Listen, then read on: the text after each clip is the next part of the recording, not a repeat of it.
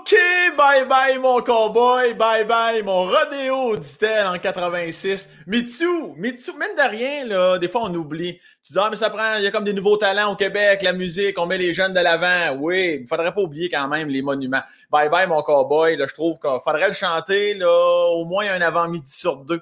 Je pense que ça serait bon avec l'année qu'on vient de traverser. C'est bye bye. C'est surtout le vidéoclip. Moi, là, tu, tu checkes le vidéoclip, là, Mitsu, est encore une très, très belle femme. Fait qu'imagine-toi en 86, le vidéoclip Bye Bye, mon cowboy, je veux te dire, là, ça te. Tu sais, il y a plusieurs garçons, là. Moi, il y en a. Moi, c'est pas mes âges. Notre invité d'aujourd'hui euh, avait 86 ou 88, avait donc 16-18 ans à ce moment-là. Fait que sûrement que lui, là, ça lui a donné envie de Rider. Alors, le commanditaire d'aujourd'hui, Domaine Saint-Jacques, qu'on aime d'amour. C'est la deuxième fois qu'il commence mon podcast. Merci infiniment, euh, Vignoble québécois.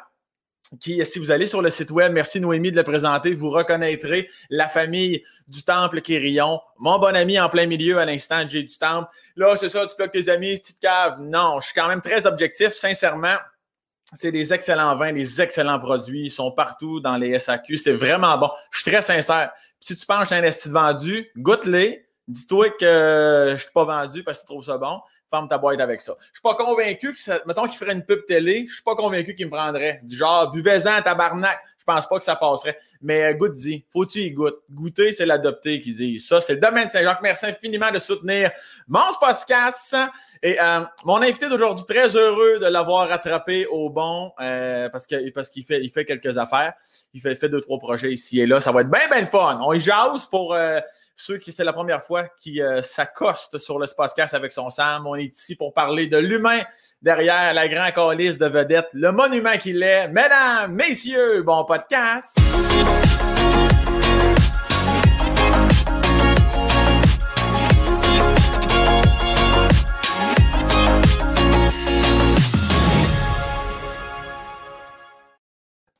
OK, Martin! Martin, toi, c'est à 86-8, là, bye bye mon cowboy, c'est venu te chercher certains, ça? Très fort. Moi, Mitsu, c'était euh, c'était vraiment une beauté. J'avais 16 ans. Donc, euh, oui, ça m'a. Je me rappelle de. Je sais pas si c'est cette vidéo-là, quand était assis à l'envers sur une chaise. Je pense que oui, c'est ce que j'essayais de regarder pendant que j'ai. ça, ça m'a marqué. Mais honnêtement, il n'y avait pas d'Internet, fait que les vidéoclips euh, Madonna et Mitsu et compagnie, c'était très, très important pour un jeune de 15-16 ans. tu, pouvais enregistrer sur VHS?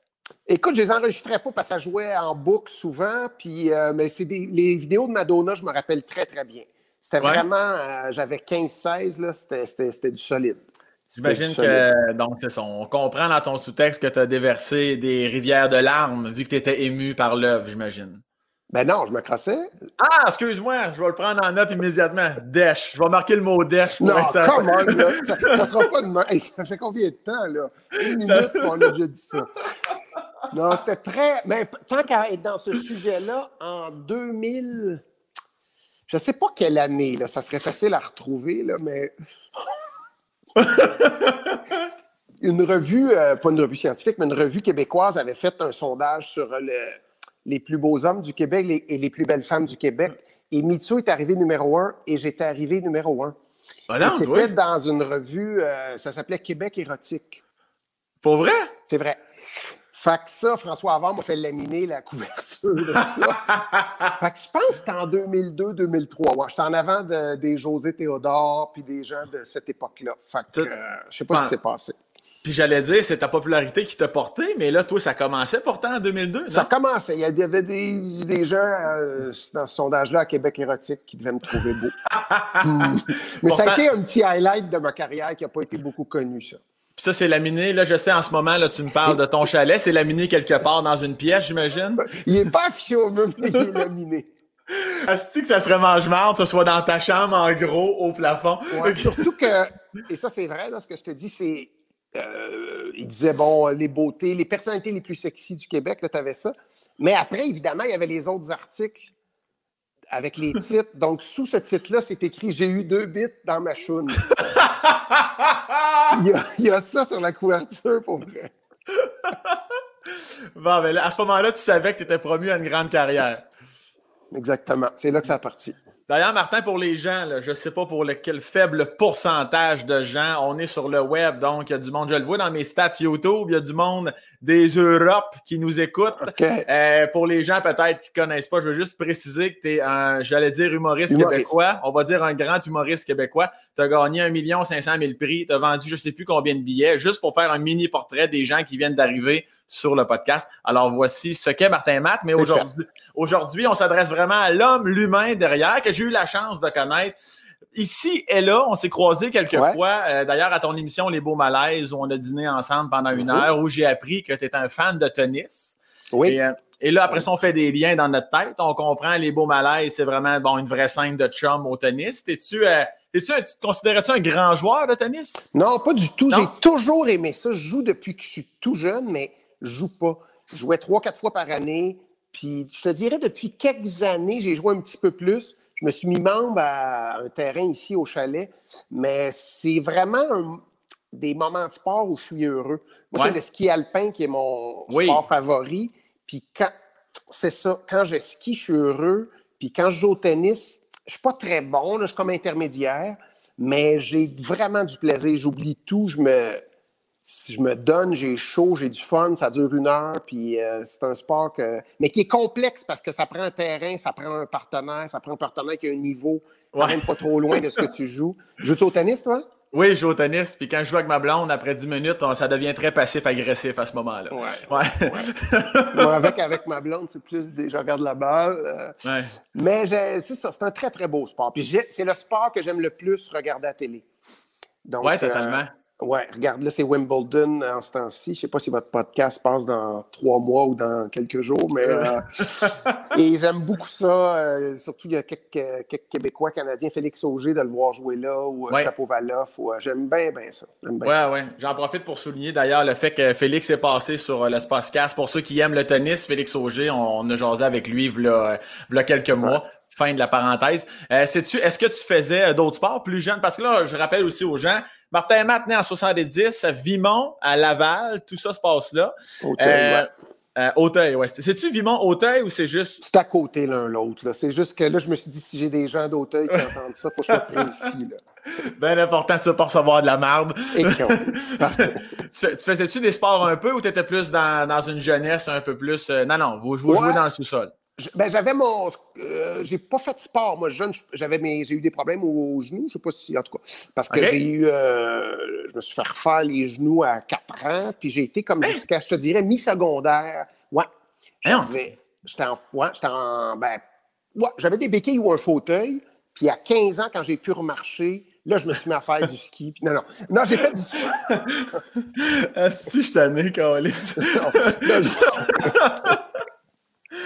J'ai fait du sport beaucoup, moi, très jeune. On jouait, moi, c'est vraiment, je suis né des années 70, donc c'était les gens de mon âge vont se rappeler, là, les, Guy Lafleur, puis euh, les Canadiens gagnaient la Coupe Stanley à chaque année quand j'avais 8, 9, 10, 10, 11 ans. Fait qu'on, toutes mes amis laissaient le hockey chez nous dans le cabanon. J'avais deux buts. Chaque soir en venant de l'école, on mettait les buts dans la rue puis on jouait au hockey chaque soir. Euh, après ça, on jouait à patinoire à côté de l'école, donc j'ai joué au hockey. Puis j'ai pas pu jouer dans les équipes parce que mon père a acheté le chalet où je suis dans le moment. Il a, bâti euh, un chalet ici. Puis euh, quand j'ai voulu rentrer dans les équipes de hockey, là, il a dit Garde, on va aller au chalet tous les week-ends. Fait que je me suis mis à faire du ski alpin.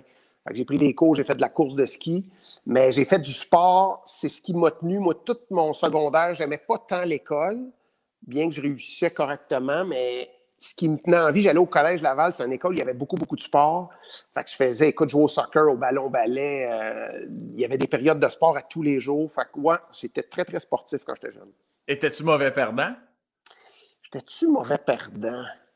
C'est une bonne question. je pense que je suis pas si pire. Très compétitif, mais conscient de mes. Quand j'étais en ski alpin, c'était vraiment fort la course où j'étais. J'étais d'un plus jeune parce que j'avais un frère qui avait un an de plus que moi. Fait qu'on était souvent dans le même team.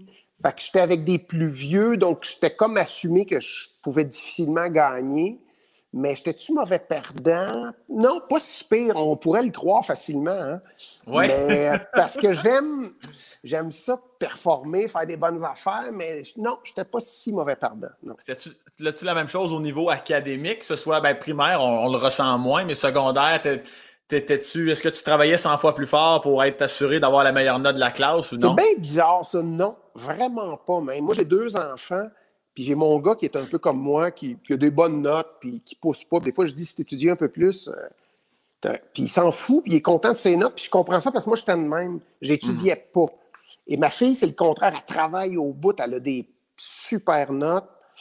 Fait quand je suis rentré à l'école de l'humour, c'est là que j'ai travaillé comme un fou, tu sais. Puis au primaire, au ben, primaire, comme tu dis, on s'en rappelle moins, mais au secondaire, j'étais pas. Euh, j'avais comme 60, écoute, pas j'avais, j'avais 76 de moyenne générale à chaque année pendant cinq ans, tu sais. J'étais très heureux avec ça, j'étudiais pas. Puis euh, non, j'étais pas très travaillant. Puis quand, on dirait que dans le job, dans quelque chose que j'aime, quand je travaillais pour l'accompagnement à mon père ou quand j'ai commencé en humour, là, j'ai, je travaille des heures complètement démesurées. Ouais. Je comprends. Quand c'est une passion ou euh, c'est ça. Et Martin, tu es quand même bon de. Tu sais, étant donné que tu savais que tu étais comme ça plus jeune, euh, tu regardes ton fils aller à l'école parce que tu pourrais le pousser dans le cul, sachant que tu étais comme ça toi aussi, mais, mais c'est pas, pas ta ligne de pensée. Pas du tout. C'est vraiment pas ma ligne de pensée. Puis c'est vrai que j'étais heureux comme ça. Puis mon père m'a déjà dit ça à l'époque. Je me rappelle qu'il m'a dit si tu étudiais un peu, tu, tu, tu, pèterais des scores. Je, je, me rappelle d'y avoir répondu ben, ça changerait quoi? Je suis bien là-dedans, je suis heureux avec les résultats que j'ai. Puis ça n'empêche rien de quand, j'imagine que s'il y a une job sur laquelle il tripe, il va mettre l'énergie qu'il faut, le temps qu'il faut, puis ah il va être passionné de même. Ouais, ouais. Fait que non, j'ai vraiment pas. Même ils ont fait de la course de ski, là. Il y a des parents, là, quand, quand ils ne faisaient pas une belle performance, là, ils allaient s'asseoir avec l'enfant, puis ils expliquaient le trajet qu'il aurait pu faire. Puis, puis moi, je me suis souvent questionné là-dessus à me dire c'est-tu correct ce que je fais, tu sais, en tant que parent, de faire c'est parfait, tu as fait de ton mieux, amuse-toi, tu sais. C'est une vraie, vraie. Je suis très sérieux là-dessus. Je me suis souvent demandé est-ce que je l'aiderais plus en le poussant puis en, trouvant c'est où les failles quand il skiait ou en faisant comme je faisais en me disant fais juste t'amuser, c'est du ski. Puis mm-hmm. je pense que c'est ça qu'il y a de mieux, en tout cas, parce que c'est ce que j'ai fait. Mais c'était très intéressant de voir d'autres parents intelligents que j'estime le jugement, voir pousser les enfants puis de me troubler à me dire oh, je devrais-tu faire la même chose. Ouais. ouais.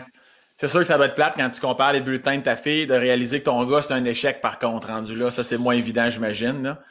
Oui, puis non, parce que tu Les, les parents disent tout le temps que les deux enfants, je les aime égales, mais c'est pas vrai. fait qu'il y a l'autre qui, qui, soit en échec à un moment donné, ça. il arrive, je veux pas être. Il arriverait de quoi, ça me dérangerait pas. Là, okay. oh, on se comprend. Oui, ça, c'est sous-entendu. On se comprend. C'est clair. quel parent ne pense pas comme ça de toute façon? Tout le monde. Euh, Martin, tu viens d'une famille de trois enfants. Oui. C'est bien ça. Euh, tu avais euh, ton frère Christian. Oui. Et ta soeur, ta soeur, qui a son nom, j'ai pas su son nom. Brigitte. T'étais-tu le plus. Toi, tu étais entre les deux? Ah, mon Dieu, je pensais que j'étais le plus jeune. Oui, tu étais le plus jeune? Bon, regarde, je t'annonce tu le plus jeune finalement. OK. Bon, moi, moi, je te teste, je te teste, mon esti. moi, je teste ta recherche, là. Je te check aller, là, c'est fort. Ouais, j'étais le plus jeune. moi, j'ai. J'ai un an avec mon frère à peu près. Mon frère avait un an plus vieux, donc on était très, très proches. Puis ma soeur, il y a un bon écart. Ma soeur a comme 6-7 ans de plus que moi. Là, j'ai mon chien qui veut sortir, fait que je vais le faire sortir parce qu'il va japper tout le long. puis je te reviens. Ça se fait, ça. Hein? ben oui, prends ton temps, prends ton temps. Y sérieux, ça doit pas être beaucoup écouté, sans, sans méchanceté aucune. ben, il y en a quand même des, des, quand même des, bons, des bons chiffres, Martin. Mais là, toi, c'est quelqu'un de moins connu comme toi, c'est sûr que c'est en dessous de la moyenne. Mais en général, il y, a des bonnes codes d'écoute. T'as ton fanbase. Euh, ok, je vais sortir mon chien, j'en euh... ah ouais, sors-les, là. Son chalet de riche de crise de mangement qui nous fait chier. J'ai de l'argent, j'ai de l'argent. Yes, mon Martin. J'ai un petit problème depuis hier. Il a découvert qu'il y avait un chien chez le voisin. Fait que là. Euh, ah ouais, hein? Un peu de misère à le garder sur le terrain. Ouais. C'est quoi ton chien? C'est un Golden Retriever. Ah, c'est le fun, ça n'a pas trop d'énergie. Écoute, c'est pas tant que ça. C'est comme un cliché pour moi. Là. Les gens me disent ça, ça doit être l'enfer. Le chien, il est calme, il dort énormément. Il, Écoute, il se couche à 8h, 8h30, puis il serait à 8h30 le lendemain. Fait que non, je ne sais pas si c'est une exception ou euh, c'est un cliché, mais c'est un, un, chien vraiment, euh, mais très, très. Euh, comment je dirais, en tout cas sociable, qui s'adapte à tout le monde. S'il y a un ouvrier qui vient travailler ici, il le suit, puis il faut, faut que tu le checkes un peu. Et, un chien, toi aussi, hein? J'ai un Akita, moi, une grosse brute de 75 livres, absolument. Ouais, qui s'appelle Genji. C'est quoi le prénom de ton chien? Billy. Billy, ça passe bien. C'est un chien. en fait, c'est à mon fils. J'ai donné ça à mon fils puis sa blonde parce qu'ils sont tout le temps ensemble euh, depuis la pandémie. Puis euh, c'est lui qui s'en occupe super bien. Puis là, il est parti. Il est comme moniteur dans un camp tout l'été. OK. Fait que c'est moi qui ai le chien. Puis il m'a avoué que de l'avoir comme une coupe de jours de temps en temps versus à temps plein, je serais peut-être pas prêt à avoir un chien à temps plein. Là, tu T'es-tu. Euh, euh, as-tu toujours eu euh, des animaux dans ta vie ou, jamais? Oui, ouais, j'avais. quand on était jeune, on avait des chiens, mais mon père, il était bien sévère, puis bien, tu sais, c'était des chiens ultra dressés, puis prenait beaucoup de cours, dressés à l'attaque. C'était. Eh, ouais, c'était un peu intense, puis mon père. Fait ça coupait beaucoup de bonheur, de, l'amour d'avoir un chien. il y avait beaucoup de, cris, puis de discipline, puis de. Mais... Fait que, mettons que nous autres ici, c'est le contraire. Le chien, euh, on s'amuse, puis. Euh, Mais il dressait à l'attaque parce qu'à euh, à Hauteuil, ça, ça brassait en crise ou. Ben oui, ma, mère s'est fait attaquer, nous autres, hein, dans la maison. Ouais, elle est morte. non, non. Non, c'est vraiment complètement écoute, je te le dis, puis je trouve ça absurde moi-même. Je ne sais pas pourquoi. Il y avait un centre, ça s'appelait, je me rappelle, le centre canin des ruisseaux. Mon père, elle est là. Il y avait un schnauzer géant. C'est un chien déjà qui en impose, qui a une gueule carrée, qui est noire. Pourquoi le dresser à l'attaque? J'ai jamais compris ça. C'était complètement inutile. ça fait, ça développe l'agressivité du chien aussi. Fait que c'était pas, pas une bonne affaire. Et euh, je reviens à, ta, ton frère, ta soeur. C'était quoi la dynamique? Je, je parle pas, euh, je parle pas de tes parents tout de suite, juste entre frères et sœurs. Euh, c'était quoi la dynamique plus jeune à la maison? Tu l'as dit, là, t'étais, t'étais, étais toujours très proche de ton frère. Ta, ta sœur, elle, vu qu'elle était plus, plus âgée, c'était-tu. Ouais, c'est ça. Mon, mon frère, j'étais très, très proche. Deux, on était deux amis tout le temps ensemble. Tout le temps, on avait les mêmes amis aussi, parce que juste une année de différence. Puis euh, ma sœur, c'est ça, c'était beaucoup plus vieille. Fait tu sais, quand j'étais, mettons, si j'avais 10, euh, 11 ans, elle en avait 16, 17, tu sais. Puis elle est partie à 17 ans de la maison. OK. Fait que, et c'était une, jeune rebelle, tu sais, qui, qui, qui, consommait, qui tripait, qui s'entendait pas vraiment bien avec mes parents. Fait que, ben, surtout avec mon père, là. Ouais, ouais. Fait que c'est des souvenirs plus. Mais moi, je m'entendais bien avec ma sœur, ça l'a dit, là. Puis euh, elle était même je me rappelle d'une passe quand j'étais petit, là, elle était protectrice, euh, était là. Mais évidemment, comme je te dis, tu sais, euh, il y avait tellement une bonne différence d'âge, puis elle a tripé, elle sortait. Fait c'est assez lointain comme euh, quand j'étais petit. Là, tu ouais. T'as dû en voir de toutes les couleurs des fois parce que tu sais, même dans ton premier show, t'as un numéro là-dessus où tu y fais un clin d'œil comme de quoi je l'ai tête, esti. Puis euh, j'imagine des fois revenant à la maison où tu devais entendre ou voir des affaires. Tu t'en souviens-tu dans les yeux du Martin de 11-12 ans? Oh, y a-tu des souvenirs qui t'ont marqué de ta grande Je m'en rappelle, euh, j'étais un peu frileux à en parler parce que j'ai l'impression, c'est mon feeling, je peux pas parler pour elle, mais qu'elle aime pas beaucoup ça quand j'en parle. Parce que tu vois, j'y ai parlé au téléphone tantôt, puis elle m'a dit Ouais, euh, plein de monde m'ont parlé. J'ai fait une entrevue avec euh, Christian Bégin, ça s'appelle L'autre midi à la table d'à côté. Puis elle a dit Ça a l'air, parlé de moi, puis euh, tu as dit que je ne m'entendais pas avec Page. Je dis oh, Ça se peut, tu sais, tu sais ce que c'est. Quand on fait des entrevues, des fois, ça. Fait je ne le sais pas, tu sais, il faudrait peut-être qu'elle me le dise clairement un moment donné, mais j'ai l'impression que. Mais oui, je me rappelle très bien quand j'étais petit, c'était c'était des grosses chicanes avec mon père. C'était des grosses tensions. C'était pas, euh, pas rose. Je m'en sers, moi, pour, euh, pour, euh, pour être un meilleur père. Là, ce qui. J'ai assez de mémoire pour me rappeler les flamèches que ça faisait dans la maison. Parce que j'ai une fille qui a beaucoup de caractère aussi. Donc, pour me servir de ça, pour mieux vivre ma relation avec mon adolescente, mettons. Ouais, ouais, ouais. parce que j'imagine que qu'en étant père, parce que tu sais, ton, ton père semble, bon, ben, juste pour ceux qui n'ont jamais entendu parler, dans le dernier cinq minutes, on voit un petit peu le portrait. J'imagine de ton côté, justement, là, c'est des cartes que tu as décidé en élevant tes propres enfants de faire ça, c'est oui, ça, c'est non, ça, je ne ferai jamais. C'est quoi, à, je, vais, je vais te poser la question à l'inverse. Y a-t-il quelque chose que ton père disait ou faisait que tu t'es dit ça, par contre, je vais tellement le faire avec mes enfants un jour? Plein de choses plein de choses. Euh, tu sais, mon père, c'était un petit peu une obsession de, bien faire. Mon père, il vient d'une grosse famille de 13 enfants. euh, très pauvre, là, une famille, il habitait dans, je l'ai entendu mille fois, dans un 4,5 euh, dans Villeray, sur, sa rue Jarry. Fait que, il était quatre dans sa chambre d'un lit simple. Ah, tu vois le genre. Là. Fait que lui, d'être sorti de ça, d'avoir, il était soudeur, puis il travaillait, il étudiait euh, dans les toilettes la nuit pour aller à l'université. Puis les gens riaient de lui quand il disait qu'il allait à l'université. Fait que tu vois le genre de. Puis il a réussi à être euh, directeur de cégep, puis lâcher ça, puis partir son entreprise, puis avoir du succès. Fait c'était comme une obsession de nous transmettre ça, de, de faire bien les choses, de travailler fort, de bien gérer son argent, de, d'en mettre de côté, de ne pas s'endetter. c'est des bases qui peuvent paraître banales, mais qui, qui moi, mon. Je suis content d'avoir eu ces espèces de leçons-là. Fait que je le fais ça avec mes enfants, c'est un bon exemple. Il, y, mm-hmm. avait des bien bonnes affaires, parce que ma mère, c'était de l'amour à appel. Ma mère, euh, une vraie mère euh, des années, euh, ces années-là, qui était à la maison, qui s'occupe de nous autres. Fait que mon père, c'était comme l'autorité. Il était très sévère. Fait que c'est sûr que ça, j'ai pas gardé ça. Pour mhm. mes enfants, ce qui est bizarre, c'est qu'ils trouvent, trouvent, que je suis sévère. Mais moi, euh, je me trouve vraiment pas sévère. Je me trouve, tu sais, c'est sûr que j'ai une. Je suis pas quelqu'un qui, qui, met pas de normes, puis de règles, puis tout ça, mais euh, fait qu'il y a des bases, oui, il y a plein de bases de mon père que, que, j'ai gardées, puis que je leur transmets, puis que je pense qu'il... C'est quand même trippant pour ça d'avoir des enfants, tu sais, il y a, il y a beaucoup...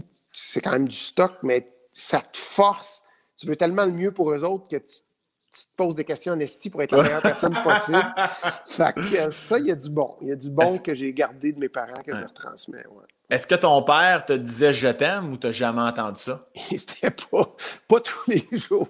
Non. Écoute, il, vers la fin, il disait plus. Là. Quand, quand, après que mon frère a eu son accident, mon frère a eu un gros accident quand, quand j'avais 16 ans. Fait que ça, et je pense que ça l'a un petit peu ouvert à voir la fragilité de la vie puis tout ça. Mm-hmm. Mais ouais, c'est un, c'est un père d'une autre époque. Là. Il est né en 38, puis c'était un gars de.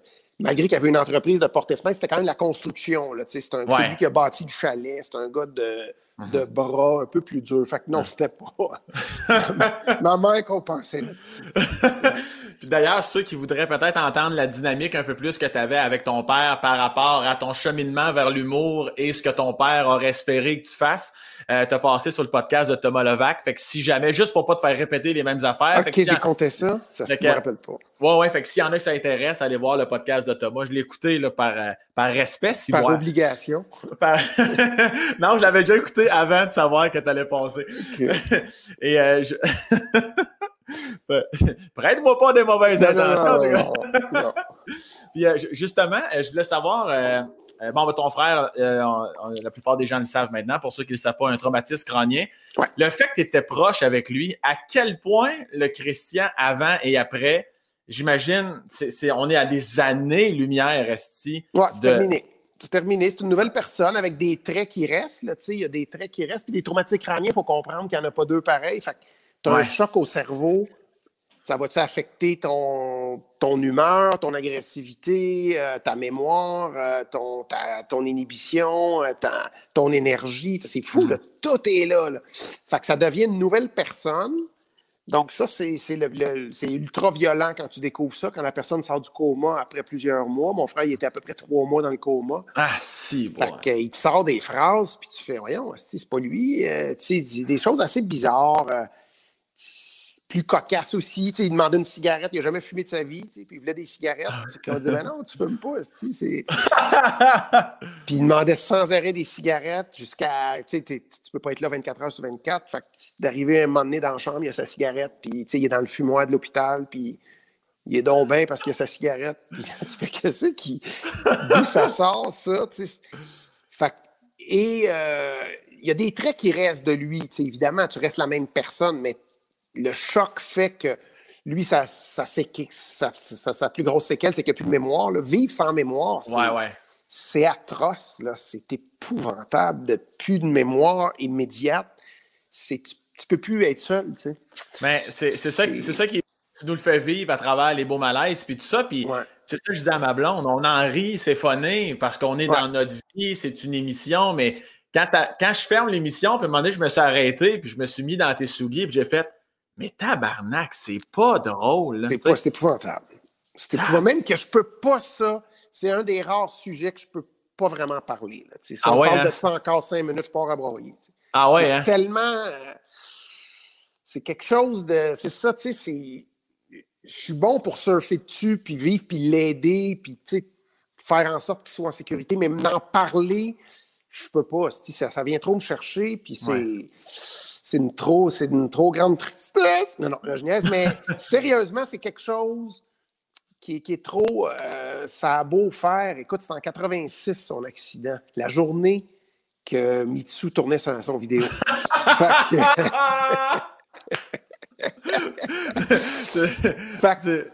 tout ça pour dire que j'ai de la misère à calculer, là, 86, 86 ça fait 35 ans, 35. ou pas quoi. Là. Ouais, 35.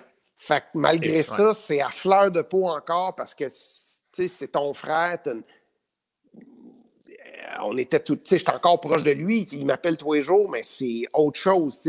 les questions, ils reviennent en boucle. Puis, les questions durent des, des mois. C'est pas des années. Là, là c'est mes enfants. Ils ont, y a-tu son permis? Y a-tu une blonde? Ça fait combien de temps?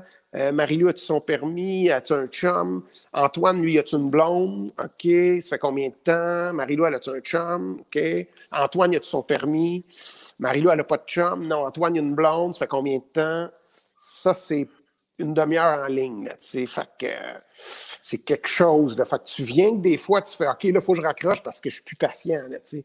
Puis Ça prend beaucoup, beaucoup, beaucoup de patience. As-tu déjà rappelé ton frère 30 secondes après en te disant Ouais, tabarnak, ça n'a pas de sens? Ou ben non, tu te dis oui, eh, oui il s'en souvient pas que j'ai été bête. Non, non, non, parce que moi, ce que je pense, je pense pas que je me trompe là-dessus, le feeling, il l'a, tu sais. Des fois, il va me dire Je suis donc bien heureux, je suis Qu'est-ce qui fait qu'il est de bonne humeur de même? Il y a quelqu'un qui est passé le voir, il y a eu un beau moment toi, tu le sais, ton chum s'en va de chez vous, puis tu fais que c'était le fun de parler avec un tel? Puis lui, il sait pas ça.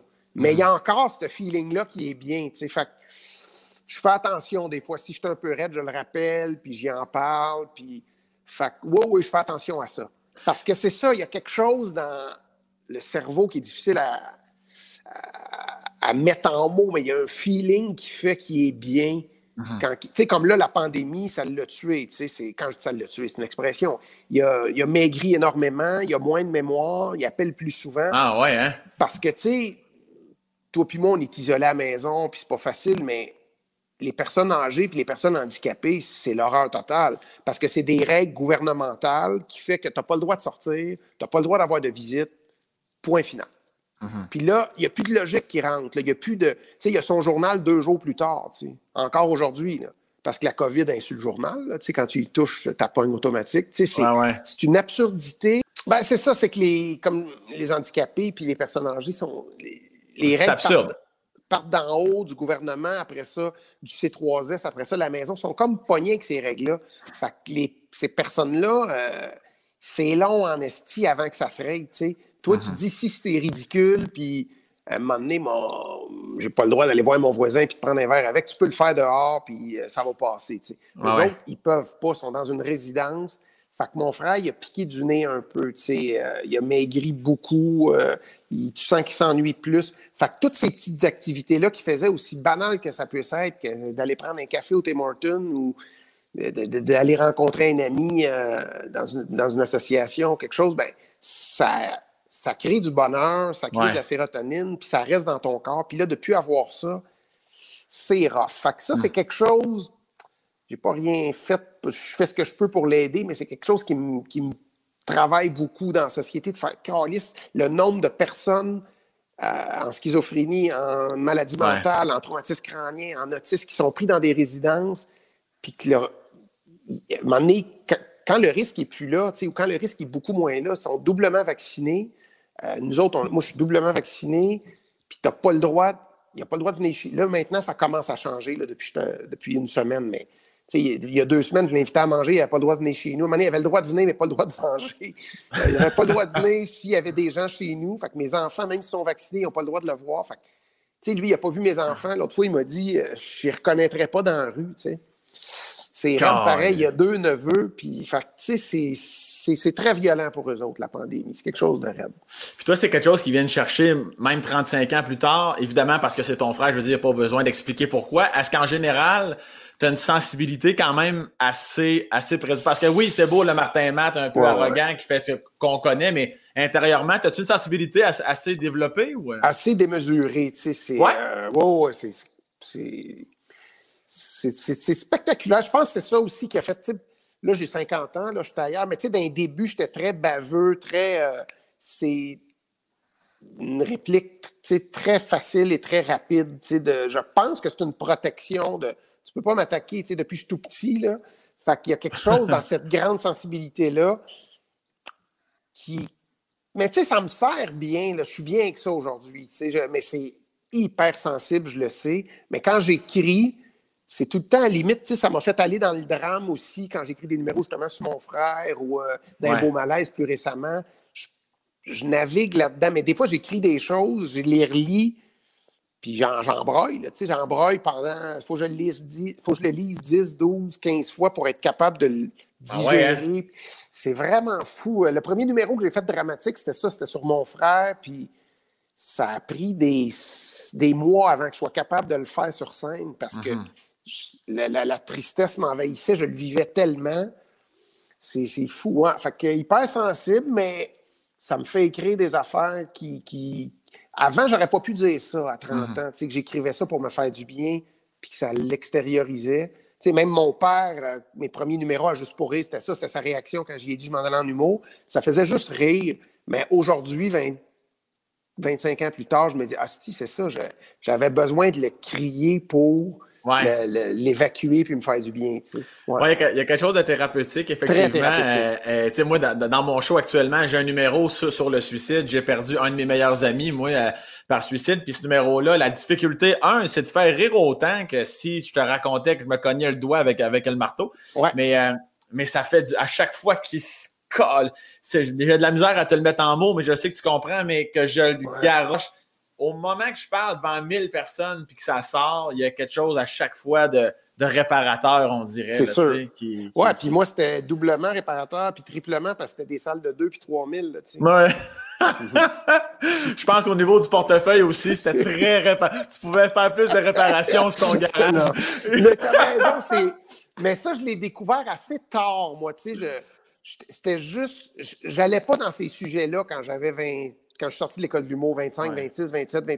Puis à l'approche de la trentaine, là, j'ai commencé à oser aller là et j'ai comme réalisé à quel point ça me faisait du bien. Puis ce que tu fais quand tu parles du suicide de ton ami ou que moi, mon frère qui a essayé de se suicider, ben, c'est quand même fou l'humour, comment c'est simple quand tu vas dans ces zones-là.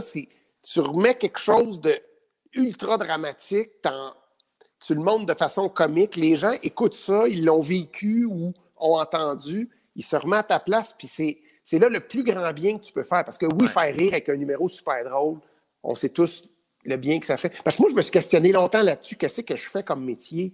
Qu'est-ce que ça donne? Pourquoi je fais ça? Je ne comprenais pas qu'est-ce que je faisais. Moi, je ne viens pas de ce milieu-là. Moi, j'ai étudié en administration, mon père a une business, je j'étais un homme d'affaires. Fait quand j'étais sur scène, quatre soirs semaine, cinq soirs semaine, ça peut être drôle que je dise ça, mais je me demandais ce que je faisais. Je m'en ai dans ma chambre d'hôtel. Le lendemain, je suis sur scène. Ah, ça crie, je signe des autographes. Je me retourne dans ma chambre d'hôtel tous les jours. Ça m'a pris du temps avant de réaliser le... que je fasse le lien, que comme quand moi, j'écoute une bonne tonne de musique qui me fait du bien, quand j'écoute une bonne émission drôle ou je vois un bon show, ça a pris des années avant de comprendre que c'était utile, que c'était pas juste. C'était pas. Euh, c'était pas vénéré chez nous. Le, ma mère consommait beaucoup d'or, mon père aussi, mais c'était comme sur une autre planète. C'était pas nous autres qui pouvions le faire. Fait que, ça m'a comme pris du temps avant de réaliser que c'est utile ce qu'on fait. Puis ça, quand tu écris des bonnes affaires profondes, ben, tu te fais du bien, puis tu fais du bien à du monde. Mm-hmm. Puis euh, ça va plus loin qu'on pense. moi, je trouve que la musique, c'est la. Tout le monde le sait. Tout le monde a ses tunes qui est marque, qui, qui, tu peux entendre une tune puis pleurer. Euh, c'est plus dur de dire ça pour de l'art visuel, mais ça peut, moi, ça peut me faire ça pareil. Tu sais. Puis je pense que l'humour, c'est la même chose. Puis rendu à 50 ans, j'ai vu tellement de monde, tellement de shows, tellement de fans après qui viennent te voir, puis que qui te disent qu'ils font de la chimio, puis ils écoutent un beau malaise après, puis que là, tu fais OK, tabarouette, ça se rend là, là tu sais, mm-hmm. ça fait du bien. en pandémie, j'ai eu un retour. La télé, c'est beaucoup de gens, là, c'est des shows, on voit bien du monde, mais quand tu as des millions de personnes qui écoutent la télé, c'est fou le bien que ça fait. Fait que je suis comme bien que ça, bien que ce métier-là, avec ce que ça apporte, là, ouais. Mais ça, c'est un affaire. Tu sais, souvent, on, disait la phrase, tu sais, on fait de l'humour, on, sauve pas des vies, tu sais, mais c'est une phrase que j'ai arrêté de dire depuis que je fais le numéro du suicide, là. Euh, ça, je pense, je pense, je pense que je l'ai jamais dit, mais il y, a un gars qui m'a écrit, là, puis il me l'écrit, là, il me l'écrit comme si il m'annonçait la météo qu'il allait faire demain. Mais il me disait, hier, je suis allé voir ton show, puis moi, je me suis dit, mourir une dernière fois avant de passer l'autre bord. Puis il me raconte tout, là tout le message, là, ma blonde arrive dans le bureau, je pleure, puis là, elle dit qu'est-ce qui se passe, je fais juste tourner mon écran, elle lit, elle se met à pleurer. Puis euh, c'est. Oui, t'allais dire, excuse? J'ai perdu ton image, fait que je sais pas. Euh, ah, t'es revenu, excuse-moi. Là, je t'avais complètement perdu. Parfait, excellent. excuse-moi, c'était drôle de moment. Là. Mais je suis désolé. Euh. C'est la poire, c'est la poire cet après-midi. Mais, Mais ouais, c'est quand même troublant d'avoir des messages de même. C'est quand même fou pareil, jusqu'où ça peut aller. Fait que c'est ça, c'est vrai que. Puis on dirait que la pandémie l'a mis d'en face de bien du monde. Tu sais, passe euh, six mois chez vous, pas de musique, pas de télé, pas, pas, pas, pas ah d'art visuel, pas rien. Euh, c'est violent. Là, tu sais, mm-hmm. Puis les spectacles vivants, c'est un des arts les plus nobles qu'il n'y a pas. Tu sais. Il y a de quoi de, de voir quelqu'un au ce qui fait de mieux, mettons, du stand-up, ou puis de voir la, force puis la fragilité aussi. Tu, sais, tu, manques un mot, il arrive de quoi dans la salle. J'ai toujours trouvé ça euh, très, très noble. Et est-ce que cette sensibilité-là, tu la retiens euh, donc de ta mère ou, euh, ou ton père, malgré qu'il était rough, l'avait lui aussi, ou les deux? je pense que les deux. Je pense que c'est deux personnes très sensibles, mais j'ai comme l'impression de ne pas avoir assez connu mon père pour savoir, parce que c'est un père qui travaillait beaucoup, qui était. J'ai jamais souffert de ça, là. C'était pas un père absent, mais je, je sais pas. Je pense que. Je pense que c'était deux parents très, très sensibles. Deux parents très sensibles, puis est-ce que ça vient d'eux autres? Je sais pas, mais j'ai une très grande sensibilité. Puis avec les années, je suis content de. Tu sais, il y a du bon là-dedans. Je me rappelle, j'en parlais avec un de mes chums, Ghislain Tachereau, qui puis il m'avait donné un livre, C'est hyper sensible, parce qu'on avait découvert que les deux, on était très, très sensibles, on vivait des affaires, puis euh, il y a plein de bons là-dedans, comme je te disais, que ça aide à l'écriture, ça te fait aller dans des zones que tu n'oserais pas aller. Puis euh, un coup que tu le sais, puis je l'assume plus, je me protégeais plus quand j'étais plus jeune, puis on est des petites entreprises, nous autres, on fait, tu veux faire ta marque, tu arrives dans un show, tu veux puncher, tu as du fun. ça me faisait du bien aussi. J'étais très fermé sur ce qui était ma vie personnelle puis mes affaires. J'étais encore comme ça, mais j'ai moins de problèmes à montrer cette vulnérabilité-là, cette sensibilité-là, mais avant, je n'étais pas très à l'aise avec ça. Puis euh, tu disais bon que t'as pas même si ton père travaillait beaucoup, tu n'as pas souffert du fait qu'il était pas là. Tu le voyais-tu? Tu le voyais juste comme les soirs? Ben non, tu c'était-tu les classiques pères, part tôt, arrive tard, mais tu t'as plus la fin de semaine que tu le voyais, si je comprends bien? Oui, exactement. Il partait très tôt le matin, puis euh, il revenait, puis souvent il vendait le soir. Fait que des fois, il ouvrait ma porte de chambre, il venait me dire bonne nuit, puis Papa, il a vendu un contrat, un contrat de fenêtre, il me comptait ça. Il s'en allait se coucher. Fait que, euh, je pense que c'est mes souvenirs de petit enfant, ça. Fait que, ouais, le week-end, il était là. Puis l'été, on passait l'été ici au chalet avec ma mère. Puis il venait les deux derniers de juillet parce qu'il travaillait le reste du temps. Fait que c'est une enfance très, euh, très banale, très heureuse en banlieue, à faire du sport avec ma petite gang de chums qui habitait sa rue, puis euh, petite école primaire. Euh, secondaire, c'est des super belles années aussi. Puis, euh, ouais.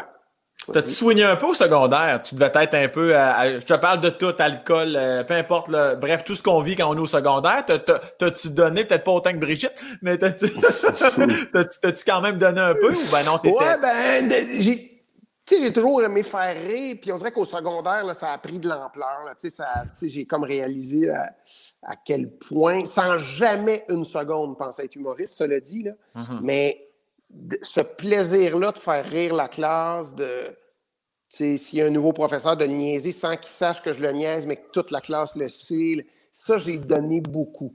Puis on était une petite gang assez rebelle. On faisait des, des, des, coups. Puis ouais, ouais, écoute, ça, j'ai donné beaucoup. Puis le party, je l'ai découvert plus, un peu plus vieux, là. ben vieux.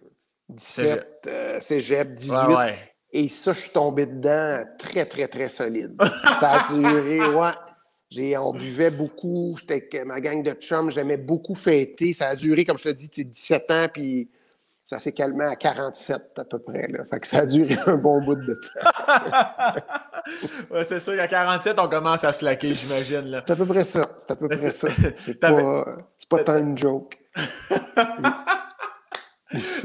Puis, euh, t'avais-tu quand même euh, une espèce de cadre disciplinaire assez serré quand, euh, quand tu étais chez tes parents? Exemple, comme ben, je comprends que cégep 17-18 jusqu'à 47, tu vis ta calice de vie, l'appartement, puis ça y va par là, comme la plupart des gens. Mais au, secondaire, pouvais-tu faire des parties chez vous? Pouvais-tu revenir tard des parties ou ça, ça marchait pas? Non, mon père était très sévère. Fait que c'était un peu ridicule. Il fallait que je sois à telle heure dans la maison. Puis c'est avant minuit, quand le party finissait à minuit. Fait que tu pars à moins 20 à pied tout seul. C'est encore plus dangereux que partir avec toute la gang, mais il fallait ah que je sois là à minuit. Fait que, non, ça, au secondaire, euh, ça a été peut-être secondaire 5. mes parents sont séparés. Moi, j'étais en secondaire 3. Fait que ça, ça a été. Une, je suis resté avec mon père. Ça a été une période un peu plus lourde, un peu plus ténébreuse, là, parce ah, que. Euh, ouais. Ah, t'es pas resté avec ta mère? Non, ben si, c'est ça, c'est ma mère euh, qui est partie. Mes parents s'entendaient vraiment pas bien, là. Ouais. Fait qu'ils se chicanaient beaucoup, donc euh, partie, euh, c'est pas dur à, justifier pourquoi. Puis mon père était comme, tu sais, ces hommes de cette époque-là, je pense qu'il était très, très troublé de ça, parce que moi, là, on parle de ça, c'est, c'est l'année que Mitsu a fait sa vidéo, 86. Ouais, c'est la, même, ouais. Fait que 85, 86. Donc, les gens se séparaient peu. Là, dans ma classe, il n'y en avait pas. Là, tandis qu'aujourd'hui, ben, c'est un sur deux. Mm-hmm. Fait que je pense que mon père a pris ça dur puis il a voulu, tu sais, euh, moi, je regardais à la maison, me garder les enfants, ce qui était peut-être pas une très bonne décision parce que ma mère, c'était une mère hein, qui faisait à manger, qui faisait le lavage, qui s'occupait de nous autres. Fait que lui, il a fallu qu'il fasse ça puis qu'il compense là-dessus. Fait que ça a été des années. Et peu de temps après, mon frère a eu son accident dans le coma à l'hôpital. Moi, j'étais tout seul à la maison avec mon père. C'est pas des. Mettons que je suis parti à 19 en appart, puis j'étais très, très, très content de, d'avoir mon petit chez moi. Là, parce que c'était des années rough. Ouais, ouais, Ça a été des années. Euh, puis mon frère, il revenait à la maison aussi quand il est sorti du coma. Puis, parce que de là, la. Je des, du coq à l'âne, mais quand mon frère est sorti du coma, il est allé en institut de réadaptation, puis à Montréal, après ça, l'Institut Lucie Bruno. Puis après ça, quand il a fini les étapes, là, on parle de peut-être euh, un an de temps, un an et demi de réadaptation. Après ça, il revient à la maison, tu sais. Même si ça n'a aucun sens. Parce qu'il n'y a pas de résidence pour ces gens-là. moi, j'habitais avec mon père, puis mon frère, il revenait à la maison. Il était euh, incontinent, il marchait à peine, aucune mémoire, pas autonome. Et c'est toi qui fais ça, c'est toi qui gères ça. Fait que ça a été très, très pénible à la maison. Et c'est une des raisons pourquoi plusieurs années plus tard, j'ai parti d'une fondation pour essayer d'aider les gens qui vivent ça, de faire si boire. Ça n'a pas de sens de dire voici le mandat de ta vie, tu t'occupes de quelqu'un qui est handicapé physiquement, mentalement, qui a des séquelles. Ça, je te dis, ça fait longtemps que j'ai parlé de ça, de me rappeler de cette époque-là. -là, c'est une, grande, une grande noirceur. Ça a été assez pénible dans ma... Puis ma mère le prenait le week-end chez eux. C'est un, un, petit homme, là, il avait 17-18 ans. Là, tu, tu, changes les couches, puis tu. S'il n'y a pas de mémoire, il ne sait pas il est où, il ne sait pas ce qui se passe. Parce que sa mémoire s'est quand même améliorée. Il est parti de zéro mémoire à je ne sais pas combien de secondes ou de minutes de temps en temps. Là. Puis il peut venir enregistrer des choses. Là, il se rappelle que. Il se rappelle que mon gars, il a une blonde, c'est quoi son nom. Puis bon, toi, je te le dirais peut-être 3, 4, 5 fois pour que ça te rentre dans la tête ou une fois. Lui, c'est peut-être 7, 800, mais il s'en rappelle. Avant, ben, c'était peut-être 10 ou 20 000 fois, puis il s'en rappelait pas. C'est bizarre ce que je compte là. Ouais, non, je comprends. Mais c'est quelque chose. Puis ta mère, elle, à ce moment-là, elle était partie en appartement? Oui, partie en appartement. Après ça, elle s'est acheté un condo. Puis euh, on allait là le week-end de temps en temps, mais c'était comme trop vieux pour me promener d'une semaine à l'autre, ça, a été, euh, ça a été un petit peu difficile. Ça. ça a été un peu difficile. Puis mon père, il s'entendait pas très bien. Fait qu'on on partait en autobus avec nos bagages. Il voulait pas venir nous reconduire là. Fait que tu Ah! vois le genre. Là, ouais, ouais. Mais si, si tes parents se sont euh, jamais bien entendus vraiment, des fois, tu- est-ce que tu as déjà posé la question, ben, peut-être pas ton père parce qu'il est parti, là, mais je veux dire, euh, il veut dire, il est plus de ce monde, mais pourquoi, Chris, vous nous avez eu si c'était de la merde? Je veux dire, c'était sûrement pas le, le rêve parfait avant que vous arriviez, les enfants, là? Moi, je pense que c'est une époque. Tu sais, eux autres pourraient répondre, pas moi. Là, ma mère pourrait peut-être répondre. Je pense qu'ils devaient être en amour, puis ils se sont mariés devant l'Église. Puis Ouais. les gens qui ont 80 là, peuvent témoigner de la puissance de l'Église, puis de, de dire. Euh, tu sais, il y a des phrases que je me rappelle pas, là, mais l'homme ne sépare pas ce que Dieu a uni ou des affaires de même. Tu sais, c'était ça, tu t'en vas en enfer, tu sais. Ouais. Fait qu'eux autres, ils trouvaient que les conséquences étaient lourdes, euh, l'éternité en enfer. Tu, sais, tu fais, ouais, c'est long, tu. Fait que, tu sais, on pense pas à ça aujourd'hui, mais Ah ouais. c'était ça, tu sais. Fait que je pense que ça a joué un très grand rôle. Puis j'ose espérer qu'ils ont été heureux dans les premières années, puis que ça a dégénéré, puis qu'après, ben, peut-être que ma mère s'est dit, tu sais, mon père, dans sa tête, il, il s'est sûrement dit, je me séparerai jamais que je sois heureux ou malheureux. Puis ma mère, ben, était une femme plus progressiste, plus moderne, puis elle a dû se dire, moi, c'est pas vrai, tu sais, je vais refaire ma vie d'une façon. Fait que euh, je pense qu'il y a beaucoup, beaucoup de couples de ces années-là qui, qui sont nés dans, dans les années 40, Ouais. qui sont restés ensemble toute leur vie, même si ça allait mal, parce que ça se fait pas. Puis certains doivent trouver leur bonheur de temps en temps, même si c'est plus souvent pénible. Fait que voilà, voilà mon- Ouais, mon, mon analyse de, de cette relation. Puis toi, tu peux même pas regarder ton père célibataire et ta mère célibataire, voir si peut-être sont plus heureux, parce que comme tu as dit tantôt, arrive euh, l'accident de Christian, puis là, euh, Christ, tu peux- Ouais, tu ma mère, je pense que les deux, ils ont retrouvé leur petit bonheur, puis ils ont eu des, des conjoints conjointes, puis ils ont, ils ont pu être heureux. J'ai pas pu en parler avec mon père parce qu'on n'avait pas ce genre de discussion-là. C'était plus que si j'étais satisfait de ma voiture, puis euh. Fait qu'on n'allait pas là, mais je pense qu'ils ont retrouvé leur petit bonheur, mais évidemment, on a vécu un drame. Puis quand t'es parent, t'es parent tout le temps. Fait que, s'ils s'entendaient pas quand ils étaient ensemble, ben, là, ils étaient forcés de, de se voir plus souvent parce qu'il y avait un enfant handicapé à l'hôpital.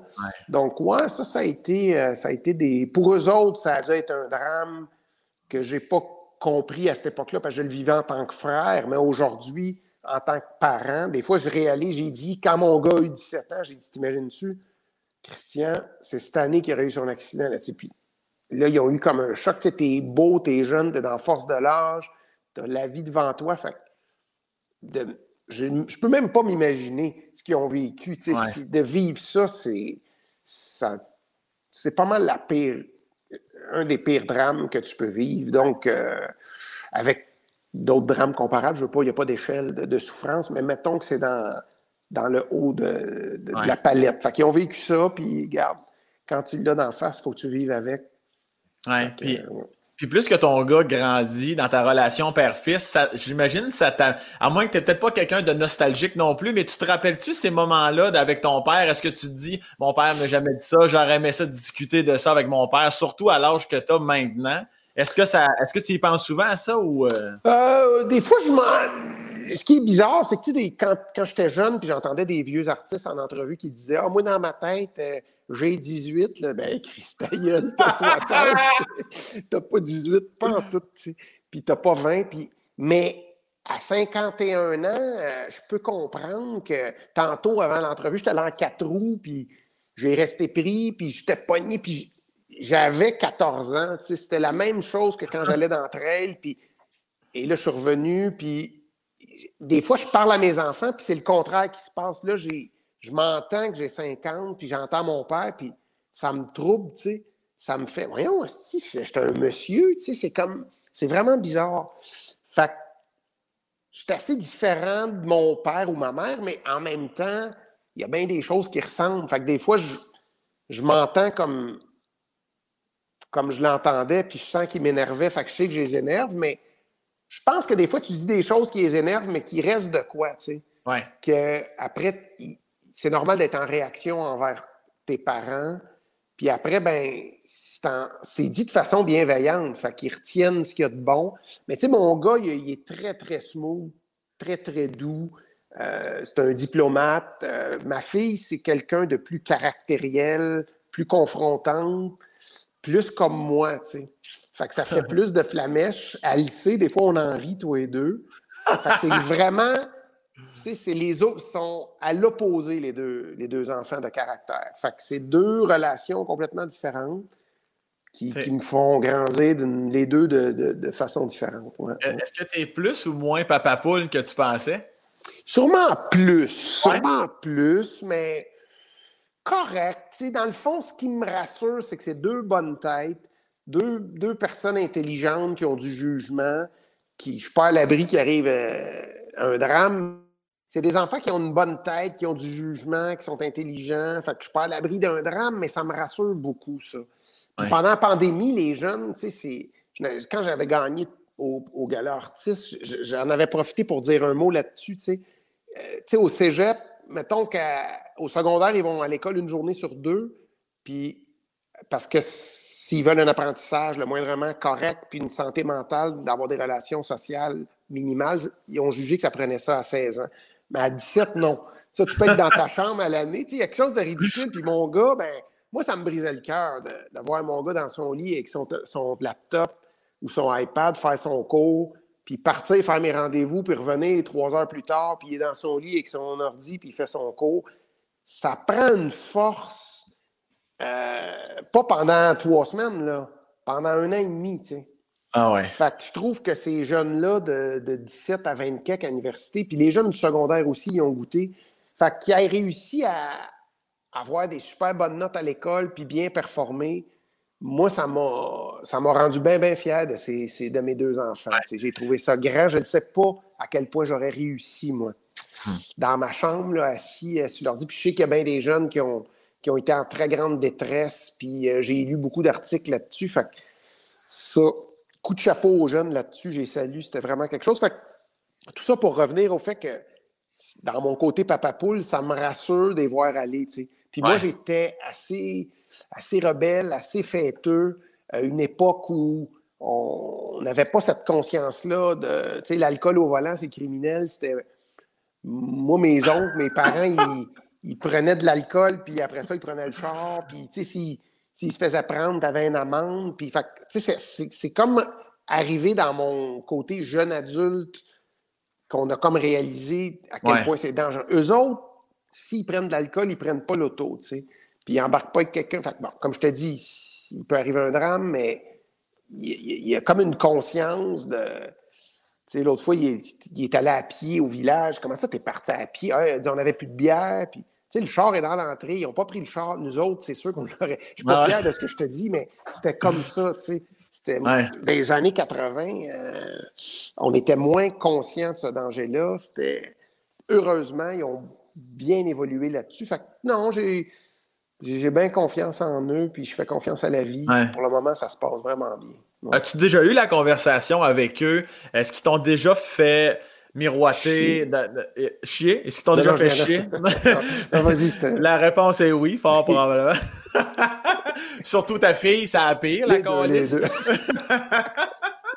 As-tu déjà eu la conversation comme quoi, des fois, c'est lourd être un enfant de Martin Matt parce qu'il y a un comparatif, parce que si ou ça, ou jamais, ça a toujours bien passé, ou, euh, ou si tu l'as déjà eu, cette conversation. C'est une très bonne question. C'est une très bonne question parce que moi, je l'oublie, tu sais. Euh, maintenant, on oublie qu'on est connu, puis j'imagine toi aussi, des fois, tu fais ta vie, tu fais tes affaires, puis tu y penses plus, tu sais. Puis quand il était jeune, il ne savait pas que j'étais connu, tu sais. Puis quand je faisais des shows, puis j'humiliais mes enfants. C'est un humour trop drôle. ouais, Je le fais des beaux malaises, surtout dans les.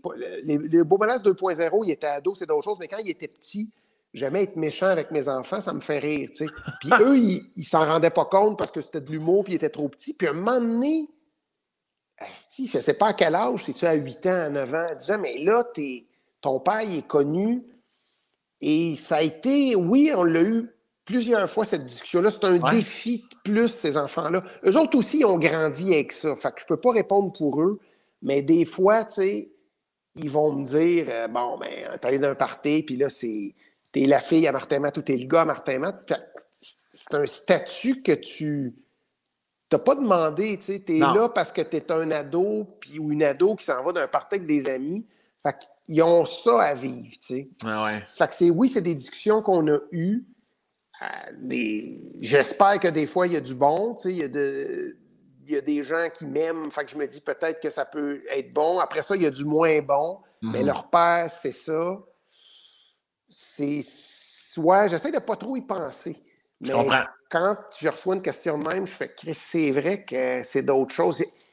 Je suis vraiment dans ma. Ça fait tellement longtemps que je suis connu, puis j'ai eu des étapes de. Tu sais, toi-même, tu as, 30 quel âge, toi? 32. 32, ça fait une couple d'années que tu es connu, puis de plus en plus. Donc, tu mhm. dois voir une différence entre cette année, puis il y a deux ans, puis cette année, puis il y a cinq ans. Puis j'ai tout vécu ça, tu sais. Puis des fois, c'était. Tu sais, je me rappelle, de, j'avais été porte-parole d'Onda, puis après ça, j'avais sorti un show qui s'appelait Condamné à l'excellence. Puis je me disais, OK, là, je peux pas, je peux pas être plus connu que ça, là, tu sais. Puis après ça, les beaux malaises, c'est une autre étape, la télé. Là, tu vas chercher encore. Fait que j'ai comme tout passé ces étapes-là. Puis c'est peut-être une façon de me protéger des fois. J'y pense plus. Mm-hmm. je, vais reconduire mes enfants à l'école, je vais voir un spectacle, euh, deux autres à l'école. Et des fois, de par un commentaire ou un regard, je fais Ah, c'est vrai. Eux autres, c'est l'humour. Mais je l'oublie. Puis je pense que c'est un moyen de, de, protection qui me fait du bien de partir dans ma tête puis dire je suis un papa, puis je jase avec eux autres, puis j'y pense plus. Fait que, mais c'est définitivement, c'est différent d'être un enfant de quelqu'un de très connu. Puis ils vont, ils vont voir avec ça. et, ces deux enfants-là viennent d'une merveilleuse union. Euh, de ta, je sais pas si c'était la mère de, tes enfants. C'était-tu ta première blonde? C'est pas ma mère. OK, OK, oui, oui. La mère de tes enfants? Oui, oui, c'est ça. Parce qu'on n'a pas la même mère. Euh, eux, c'est leur grand-mère, ma mère. Oui, non. C'est pas ma mère qui a eu des enfants qu'un autre. C'est compliqué la vie, hein, le mot arbre généalogique. Je suis en train de compliqué. Ouais, j'ai eu, euh, j'ai eu des petites blondinettes euh, au primaire, puis j'ai eu une première blonde sérieuse au secondaire. Attends un peu. Ah, ah, je te coupe une seconde. Les blondinettes, toi, tu devais être euh, un peu, un, peu Casanova, mon cochon, là. Moi, c'est, ça faisait peur. C'était, plus. J'aimais beaucoup, beaucoup ça. J'aimais beaucoup, beaucoup les filles. Depuis, depuis je suis tout petit, euh, que je me rappelle, en maternelle, j'avais une blonde dans ma tête. Arrête donc! Des fois, c'était vrai. Des fois, ça, ça, se concrétisait. Des fois, moi, tout le temps été en amour avec une fille dans ma classe. C'est fou, pareil. Ouais. C'est quelque chose de très, très, très fort. Puis j'ai eu une blonde. Euh, je devais avoir 14 ans là, quand j'ai eu ma... Ben, j'ai eu, des, comme je te dis, des, petites blondes à gauche et à droite. Puis là, une que c'était plus sérieux. Ça a duré 30 ans quand même. Wow! Mais on a eu des hauts et des pauses. Là, tu sais, quand tu as 14 ans, quand tu arrives à 19 au cégep, tu fais garde là. Euh, on a un amour d'adolescent, puis vivons nos affaires, puis si on se rejoint un jour, on se rejoindra. Mais j'ai toujours dit ça. J'ai toujours dit j'espère qu'on va se revoir parce que je t'aime, mais là, j'ai le goût de sortir avec mes chums, puis triper. Puis, puis on s'est toujours retrouvés. On a fait quelques mois de nos bars, puis on retombe ensemble. Des fois, on prenait des pauses. Puis après ça, je te dirais à 27, peut-être 28 ans, on, a, on est allé habiter ensemble pendant 20 ans. on a eu deux enfants. Puis on s'entend, euh, on, s'est pratiquement pas chicané pendant ces 30 années-là. Fait qu'on s'entendait vraiment bien. J'ai une aversion pour la chicane, peut-être, parce que mes parents chicanaient beaucoup, je ne sais pas. Ouais. Fait c'est une relation très harmonieuse, mais la vie fait que des fois, pendant 30 ans, tu évolues euh, différemment. Puis ben oui. Euh, ça a fait qu'on que c'était pas une relation qui était faite pour durer. Fait qu'on s'est laissé, on a juste fait 30 ans. Euh, puis, on s'entend encore super bien. Puis, tu sais, c'est quand tu as des enfants, ben, tu souhaites, évidemment, tu souhaites pas ça. Tu souhaites passer ta vie avec la personne. Puis, mais je, me suis toujours dit, si jamais la vie fait qu'on n'est plus ensemble, je vais être content d'avoir un enfant avec cette fille-là. Tu sais. ouais, euh, c'est encore ça aujourd'hui. On s'entend merveilleusement bien. C'est ça aussi que j'ai voulu explorer dans la dernière saison des Beaux Malaises, de, parler de ce drame-là qui est. C'est quasiment banal de se séparer aujourd'hui parce que plus d'un sur deux se séparent mais c'est tout sauf banal. Mm-hmm. C'est quand même quelque chose. Fait de l'écrire avec beaucoup de vérité, puis réussir à être drôle, puis réussir à être très dramatique, je me suis inspiré, évidemment, c'est pas toute ma vie, je me suis inspiré beaucoup de ma vie, puis de ce que j'observe, mais ça se peut, tu sais, ça se peut une séparation dans le respect qui se fait bien, de continuer à s'aimer, puis d'accepter que les deux, tu fais un chemin différent. Fait que euh, voilà, ça a été une très belle relation. Ils ont une mère merveilleuse, puis je pense qu'on se complète bien comme parents. Elle est très, elle est un petit peu comme mon gars, elle, très smooth, très douce, euh, très peu sévère. Puis, euh, ouais, ça fait un bel, un bel amalgame. Ça fait deux beaux petits êtres humains. Puis qu'est-ce qui t'a amené? Euh, tu sais, moi, ça fait 9 ans, j'étais avec ma blonde, puis euh, déjà, je trouve qu'elle m'a changé sur tel et tel point. Je suis un, meilleur être humain par rapport à ça. Je trouve, qu'elle m'a amené beaucoup, c'est ça, vivre avec quelqu'un. En 30 ans, y a-tu des choses, tu te dis, sans, sans, sans ton ex-femme, ou ben qu'est-ce qui t'a amené que tu, que, que tu dis, ouais, ça, si c'était pas d'elle, je serais pas pareil? Elle m'amenait souvent des. Tu sais, comme là, je suis au chalet dans le moment où souvent j'oublie des affaires, puis elle m'amenait euh, mes choses, puis ça, ça m'a. J'ai toujours apprécié ça. Tu sais, oublies une ceinture. Écoute, euh, bien des choses. C'est une question assez profonde quand même, ce que tu demandes, parce que, tu sais, quand tu aimes quelqu'un, quand tu dis ta blonde, elle t'a changé, puis c'est que tu veux, tu, tu, veux le bonheur de cette personne-là. C'est ça, mm-hmm. fait que ça t'amène à, à t'améliorer. C'est une personne très sage, très résiliente, euh, très posée, je pense que ces personnes-là, euh, ma blonde est comme ça aussi, j'ai une blonde depuis 5 ans, 4, 4 ans, puis elle est comme ça aussi, tu très résiliente, elle s'en fout plus. Moi, je suis un gars d'affaires, je suis un gars euh, très, euh, qui travaille fort, qui fait, qui est très exigeant envers, je suis très exigeant envers moi-même, puis ça, peut en devenir, ça, ça paraît comme quasiment une qualité, mais ça, ça, en est un défaut aussi, tu sais, parce que ça peut t'empêcher d'avancer, tu sais. Fait que ces personnes-là m'amènent ça, de faire, c'est pas grave, c'est pas... Tu sais, moi, je fais de... Tu sais, j'ai toujours dit, je capote quand ça marche pas à mon goût sur scène, mais c'est, je peux aller à dire de l'anxiété de performance, tu sais. OK. Si je faisais 10 shows à l'époque, j'étais déçu neuf soirs, tu sais.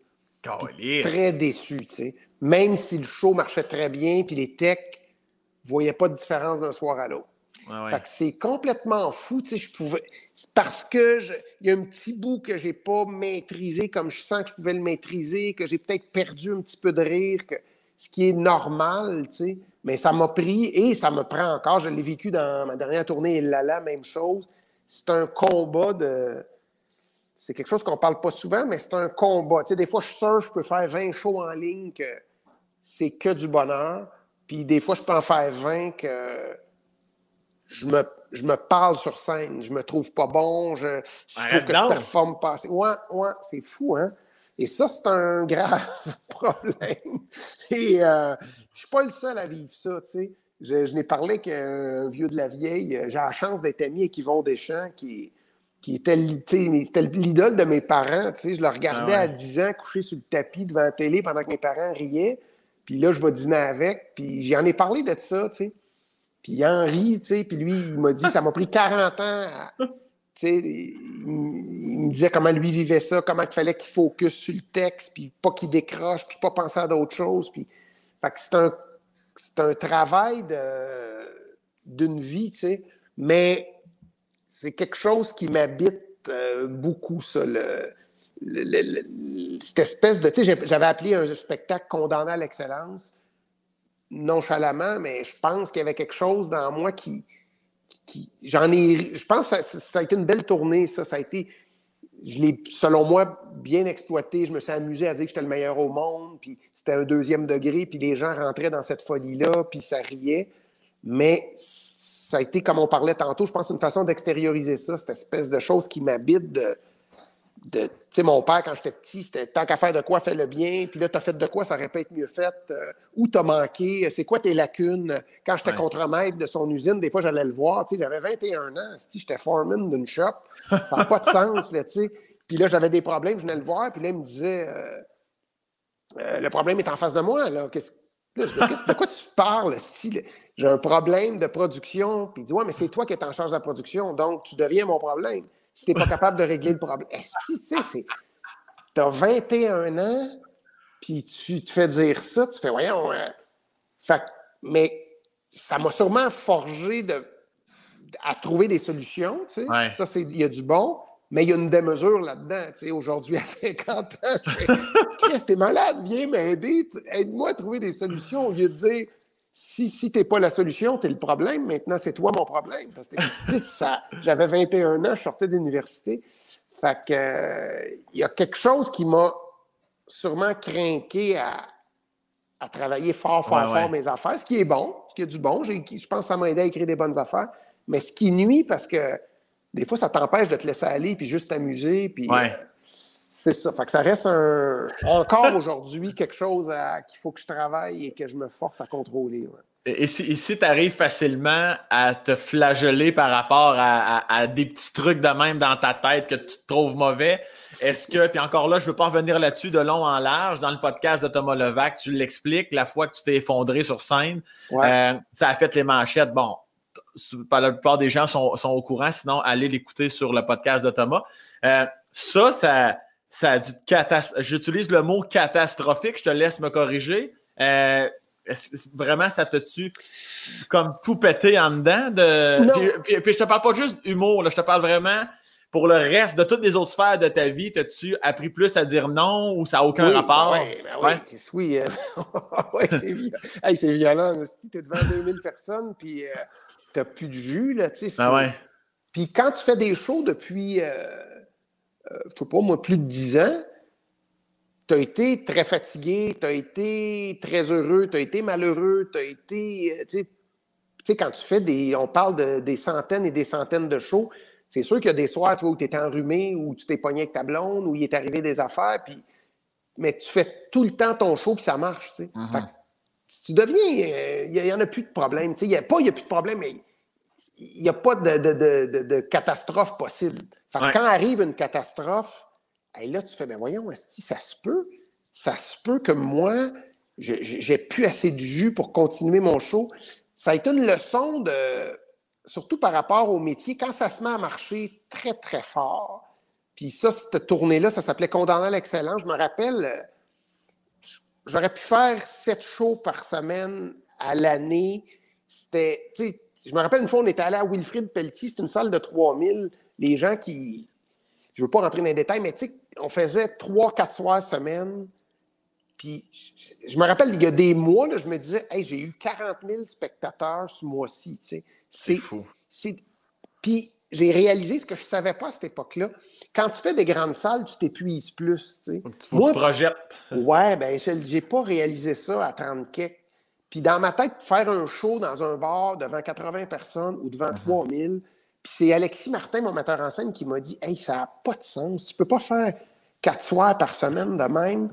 Tu vas te vider, puis tu fais ça, puis tu fais des pubs, puis tu fais des entrevues. Puis tu fais, heureusement, il n'y avait pas les hosties de podcast, là. Mais tu fais beaucoup de choses, ta vie continue. Puis à un moment donné, ça, tu t'épuises, puis tu il n'y a, pas de référence. Tu quand je travaillais pour mon père, puis je faisais 40 heures par semaine, c'était une semaine normale. Quand j'en mhm. faisais 50, 60, j'étais brûlé, puis je savais que j'avais travaillé en esti. quand tu fais quatre shows semaine, puis deux pubs, puis une émission de télé, si tu trop assez, ben, il y a pas, t'as pas de référent, tu sais. Mais mhm. tu te rends compte à un moment donné que c'est correct de dire, wow, moi, dans des salles de même, je peux en faire deux ou trois, puis je peux pas tourner en même temps, puis je peux pas écrire. Puis quand tu vas d'un gala, puis tu es en nomination cinq fois, puis tu écris cinq remerciements, puis tu veux être, efficace puis scorer, ça te demande des heures et des heures parce que les gens, ils savent pas ça, mais des fois, un trois minutes de remerciement, tu peux passer deux jours à l'écrire. Ah puis, euh, en tout cas, tout ça mis ensemble, puis euh, pour rajouter, j'avais accepté un contrat avec Juste pour rire avec Patrick Huard, les parlementaires qui s'étaient rajoutés à tourner que j'avais. Fait, fait, que oui, ça a été une leçon énorme de faire OK, ça se peut que ça arrive. Puis tu es marqué au fer rouge. pas une affaire que tu dis bon, mais c'est arrivé, je continue. C'est tout le temps dans ta tête. Tu es marqué à vie. Là. Tu sais que ça se peut. Fait que ça a été un combat de remonter sur scène. De... Il y a eu comme une attaque de panique puis quand tu sais, moi, j'avais jamais fait ça, je ne sais pas c'est quoi. Fait tu je pensais que j'avais un malaise physique. là, quand tu le sais, ben, tu sais, ça peut réarriver. Puis Euh, j'ai entendu, euh, ceux qui ne l'ont pas vu, je conseille de le voir, Inside, Inside Bo Burnham, un show sur Netflix. Je ne sais pas si tu as vu ça. Euh, non, non, mais c'est sur ma liste. Je te conseille fortement. Puis j'ai su que le gars, il faisait des. Mon chien jappe après un bateau. Je ne sais pas si vous l'entendez. Mais... Voilà. c'est correct. Aller Parce que j'ai pas mon bâton. D'habitude, je lui donne des coups de bâton. mais euh, Bo Burnham, j'ai su qu'il fait beaucoup de vidéos, beaucoup de de, de, de, réalisation de chansons parce qu'il y a trop d'attaques de panique sur scène. Fait que c'est fou, les ah, gens à qui ça doit arriver. Puis c'est drôle aussi que ça arrive après, moi dans mon cas, après, euh, je sais pas, 10 ou 15 ans de carrière. Tu, fais, voyons, c'est la place où je suis le mieux, où je suis à mon meilleur quand sais, je prépare mes shows. Puis, fait que c'est quand même troublant. Fait que ça m'a marqué. Ça m'a marqué dans le fait de ne de, de, de, pas prendre trop de choses. Puis il y a, double. Là, je suis doublement. Il, se passe de quoi dans la cinquantaine aussi? L'épisode dans lequel tu as, participé au Beau Malaise, je me suis amusé à rire de moi, euh, que par rapport à une nouvelle génération d'humoristes, que, ce soit toi, Arnaud, ou d'autres. Et c'est le fun de se regarder. comme toi, tu es capable de voir, ben, je te le souhaite en tout cas, où tu es. Où mm-hmm. tu es comme humoriste, euh, de la, qui était de la relève, qui est maintenant établi, qui est de plus en plus populaire, qui a, des beaux moments, qui, qui, peut devenir encore plus, euh, plus connu, mais de te voir où tu es, sans, sans, sans fausse modestie, puis sans se voir trop grand. Donc, il y a quelque chose... Euh, je ne vois pas pourquoi j'étais parti là-dessus. Qu'est-ce que je disais? Je comptais? non, je niaise même pas. Parce que je parlais de mon, mon drame sur scène, fait que je vois pas pourquoi je parle de notoriété là-dessus. Ben là, là tu as, comme dévié ces beaux malaises, mais t'expliquais par rapport à Beau Burnham, ça, euh, de ton, de ton intérieur. C'est ça, les attaques, puis les... ouais, ouais, puis que ça change après tant d'années. Ouais. Fait, fait qu'il y a quelque chose d'intéressant de d'analyser ça. Puis où je m'en allais, là, je viens, ça vient de me revenir, c'est la cinquantaine aussi il y a vraiment quelque chose qui se passe dans cet âge-là, dans notre métier. Il n'y a pas tant d'humoristes qui traversent cet âge-là. Ils vont le traverser, évidemment, mais avec le même succès, avec le mm-hmm. même. je l'ai fait, je ne me plains pas, là, ça ne peut pas aller mieux. ça Mais c'est le fun d'observer ça, ce qui se passe dans le corps de, de dire je ne suis pas blasé de ce métier-là, j'adore ça, mais j'ai mettons que j'ai pas le goût de, me faire un podcast ou j'ai pas le goût de faire des capsules sur Instagram avec des voix qui, à quelque part, je le faisais à l'époque d'une autre façon. Comme même toi, tu fais des choses que moi, je faisais à l'époque quand tu fais des chroniques à Salut, bonjour ou à Bonsoir, bonsoir. Il y a quelque chose d'une autre époque quasiment là-dedans. moi, c'est non, mais moi, je faisais ça en 2000, au Grand Blond, avec Marc ouais. des chroniques financières. Mais c'est une façon de se faire connaître, c'est une façon d'exploiter son humour. Mais il y a des nouvelles technologies. Euh, la fille qui fait des, du lip sync, puis euh, Arnaud qui fait des voix, puis euh, les montages des stories. J'ai pas le goût de faire ça, tu sais. Puis il y a de quoi de beau de l'assumer, puis d'être bien là-dedans, puis de se mm-hmm. dire, ah ben, parce que moi, j'ai des je fais, je fais de la pub, puis j'ai des gens autour de moi qui me disent Hey, on a quelqu'un qui pourrait s'occuper de ton Instagram, puis t'as juste à, regarde, as juste à suivre les étapes qu'il va te dire, puis je pourrais faire ça, tu sais, mais j'ai pas envie, puis je trouve ça, ce que je te compte là, ça ça je le compte pour préciser ma pensée, parce que il a fallu que je l'analyse, il a fallu que je fasse Chris, euh, t'es capable, de faire une story, t'as mis une photo, tu as, écrit de quoi, t'as eu 28 000 likes, euh, faisant plus, pourquoi t'en fais pas, tu sais? Puis de se dire, ben, parce que m'aller faire un tour de quatre roues à la place, lire un livre, puis m'être connu d'une autre façon, tu sais, m'être connu dans un projet, quand je vais faire une série télé. Mais il y a quelque chose de bien intéressant à analyser ça. Fait il y a ben eu ce choc-là quand je suis tombé sur scène et le virage de la cinquantaine qui a fait OK, je, je vais continuer à faire mon métier avec passion, mais d'une autre façon, tu sais, un peu moins présent. Ouais. De toute façon, on s'entend. Je veux dire, tout le temps que tu ne mets pas sur un podcast, Instagram, peu importe quoi, tu le mets sur les beaux malaises, qui fait en sorte qu'en bout de ligne, tu vas encore plus loin puis plus haut à ta façon. Que... C'est vrai, c'est ça. Tu le fais plus en. Parce que j'aimerais ça travailler de façon plus. Tu sais, j'ai des amis humoristes, des fois, qui écrivent des, des affaires, puis ils vont me compter ça, puis ils vont dire, bah, pas terrible, mais regarde, c'est pour telle, euh, telle présentation. Ils sont bien avec ça. Moi, il y a quelque chose de. Il a fallu, quand je faisais de la radio, j'ai eu des problèmes avec ça. Quand j'ai commencé, là, je te parle de ça, là, en 95, là, des midi fous à c'est quoi, puis tout ça. Je me suis dit, il y a de quoi qui ne marche pas. Là. Je ne peux pas passer huit heures à préparer mon quatre minutes de radio, il y a de quoi qui ne marche pas. Là, fait qu'il a fallu que j'accepte que tu écris des affaires, puis il y a des gags, mais ça a été un défi de fou pour moi, ça, tu sais. Fait que ce que tu dis, ça reste encore des fois. Euh, je me questionne là-dessus. Je pourrais-tu faire un projet? Que si je capote pas, j'écris, puis tu sais, des, des, beaux malaises, c'est des V8, des V9, des V10. Puis, tu sais, est-ce que je, serais capable de le faire en V2 puis que ça soit aussi bon? Peut-être que oui. Mhm. Peut-être que mon enculage de mouche, il fait que ça marche super fort ou peut-être qu'il n'y a pas une si grosse différence. Je suis vraiment sérieux là-dedans. Ah, je te crois. Mais je n'ai pas encore trouvé. J'ai déjà parlé avec des artistes qui ont un peu ce problème-là. Dominique Champagne, qui est un metteur en scène, il m'a déjà dit Moi, je, finis un projet, je tombe malade. Je travaille tellement, je m'investis tellement. Puis quand j'arrête, écoute, ça m'arrive, moi, ça, quand je finis une tournée, euh, je tombe en semi-dépression, fatigué, il y a quelque chose de, un équilibre à trouver là-dedans. Mais là, je veux pas, euh, pas que le podcast soit trop lourd, là. ben non, ben non, c'est super intéressant. J'en ris parce que à 51 ans, après 30 euh, ans de métier, je suis encore à la recherche de ça, de trouver cette espèce d'équilibre. Tu sais, j'ai entendu Woody Allen en entrevue, ils ont dit, Chris, t'es rendu à 78 films, pourquoi vous faites un film à votre âge? Puis il a dit, comme les, personnes âgées, souvent dans des résidences, ils vont jouer avec de la plasticine. Il dit, moi, c'est faire un film. Il dit, si, tu leur enlèves le plasticine, ils vont venir fous.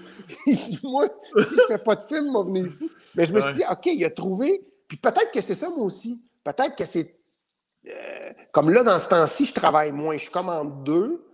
J'ai, j'ai eu des propositions de tournage que j'ai refusées pour relaxer, pour profiter de la vie.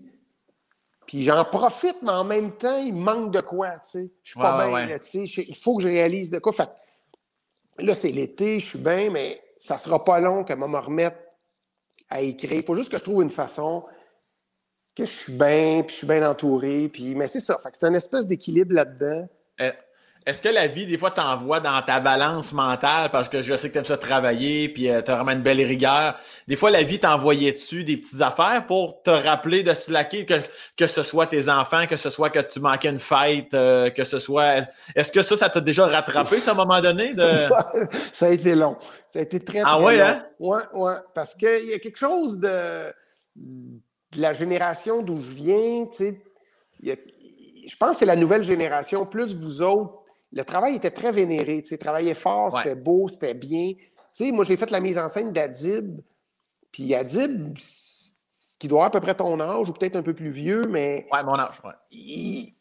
C'était très beau comme. Euh, au bureau, tu sais, il y avait une grosse machine, puis je l'ai su plus tard qu'il n'était pas bien là-dedans. Il trouvait que c'était trop de pression, puis c'était comme le modèle de tournée que moi j'ai eu, que les. Écoute, je, peux aller loin, que les Daniel Lemire, que sais, même que depuis Daniel Lemay, moi, ça avait changé. C'était rendu huilé au quart de tour. Des, tu sais, Barrette, puis ces gars-là, ils faisaient des grosses tournées de 130, 140 shows. Des tournées de 300, 350 shows, comme Louis-José, comme moi, comme Anctil, ça n'existait pas dans le temps. Fait que ça a toujours été de plus en plus gros, tu sais. Puis Adib, je pense qu'il n'avait pas le goût de ça. Il était pogné là-dedans. Fait que avec le recul, ça m'a fait voir ça différemment. Ça m'a fait OK, sais, des, des J du Temple ou toi ou euh, Kat Levac ou. T'es pas obligé de rentrer dans un bureau, avoir une grosse prod, puis Non, mais c'est vrai pareil. Il y a quelque chose d'intéressant, tu peux le faire aussi, mais il y a quelque chose que, tu sais, je regarde Adib, ce qu'il fait, je trouve ça beau, honorable, il a l'air bien dans ses affaires.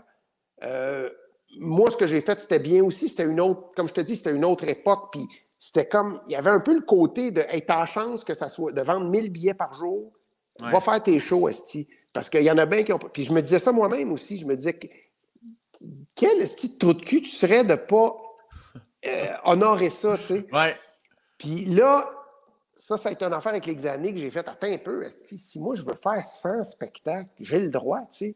J'ai, Mais dans le temps, mon premier gérant, je me rappelle à l'époque, quand j'avais fait Juste pour rire, j'avais 26 ans, mon premier Juste pour rire, 25 ans. Et je sortais de l'école, puis tu sais, ça allait bien, là. C'était comme la jeune vedette. Puis j'avais fait 22 spectacles en 11 jours.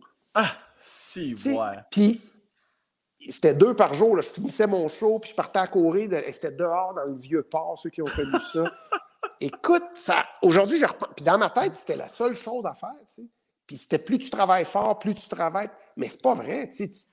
Tu, te brûles. Fait je pars de loin, là. Je pars de tout ça. Fait euh, il, y a eu, il a fallu que je traverse tout ça pour faire, hey, euh, puis de dire à un moment donné, moi, j'arrête mon show quand tu vends. Euh, des billets comme ça, tu sais, au bureau, ils ont fait, ben non, tu sais.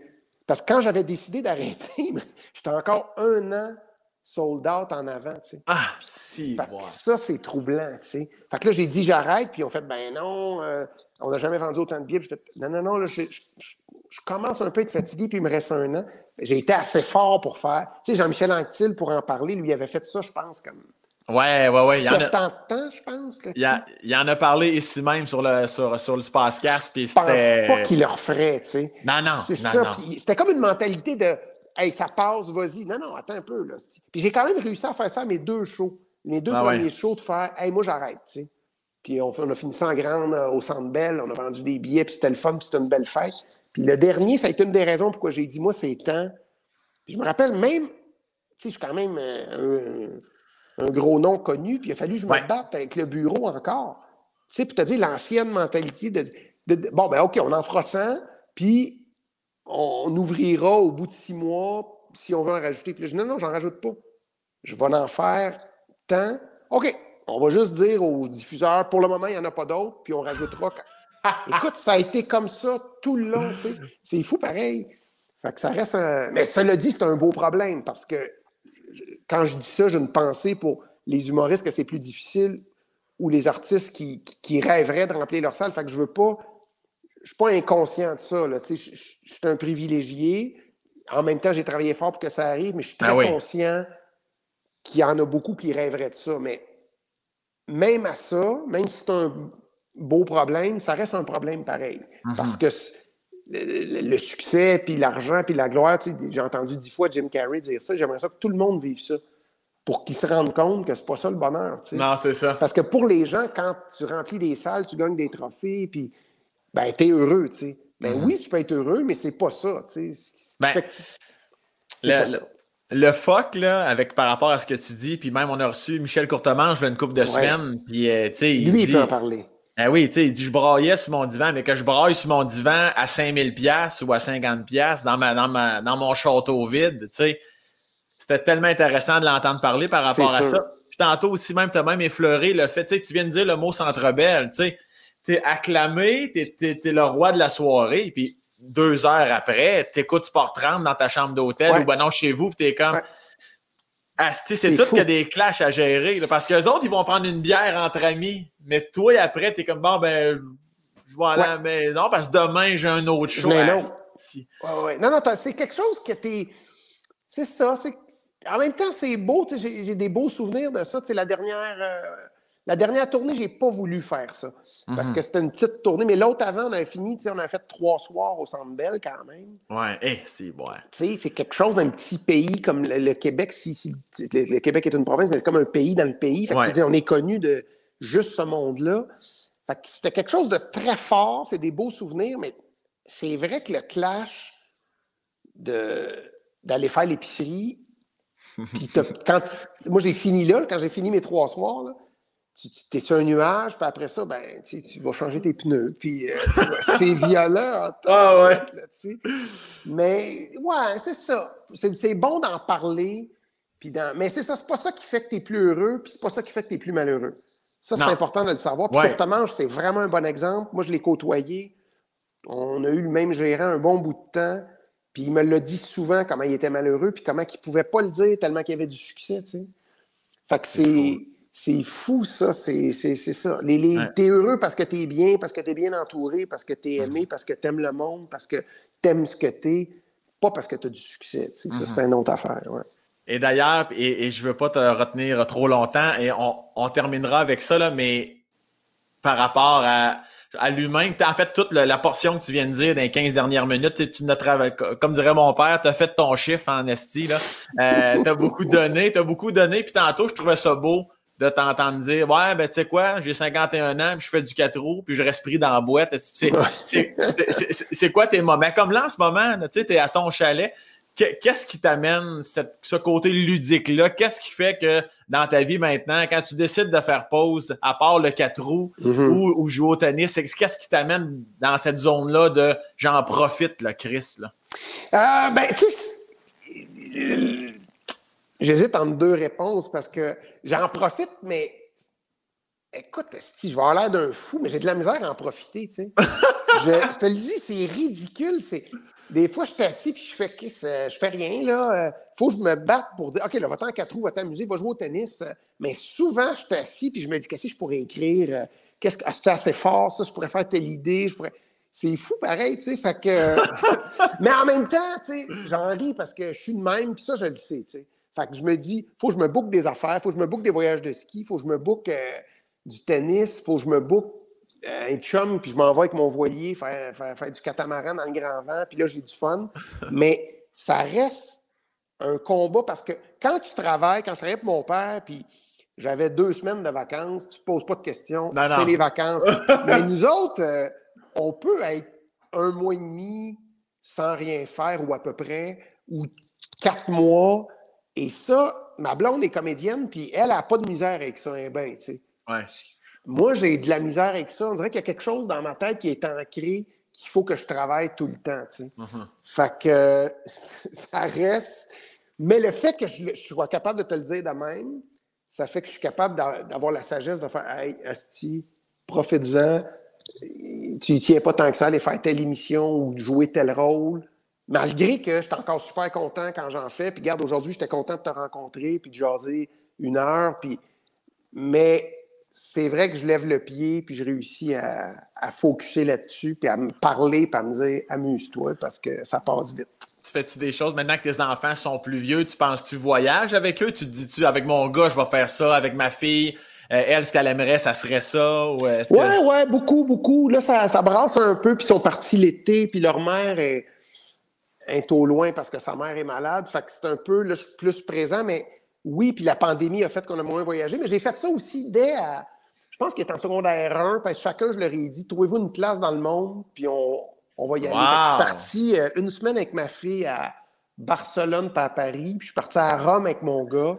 Les deux tout seuls, c'est assez audacieux parce que sont bien proches de leur mère. Fait ça, j'ai le goût de refaire ça, de, de continuer ça. Ouais. ouais, puis le genre de voyage que tu fais à 12-13 ans versus à 18, ça va être bien le fun. Fait que ben ça, j'aime beaucoup voyager. Fait que quand la pandémie va, va prendre le bord, j'ai bien, bien hâte de refaire ça, de voyager avec eux autres. Ben, c'est ça, je fais juste comme tu dis, vu qu'ils sont plus vieux, je pense juste à ton gars, tu peux aller dans un bordel, fourrant en masse, ça c'est... Exactement. Tu high-five à ton gars, tu changes de partenaire. La fameuse expression « gang-bang en famille », on l'utilise pas souvent. Non, c'est ça. Puis euh, je te remercie d'avoir pris mon gars pour, euh, au lieu de dire ta fille. ben, ouais, ouais, je suis quand même...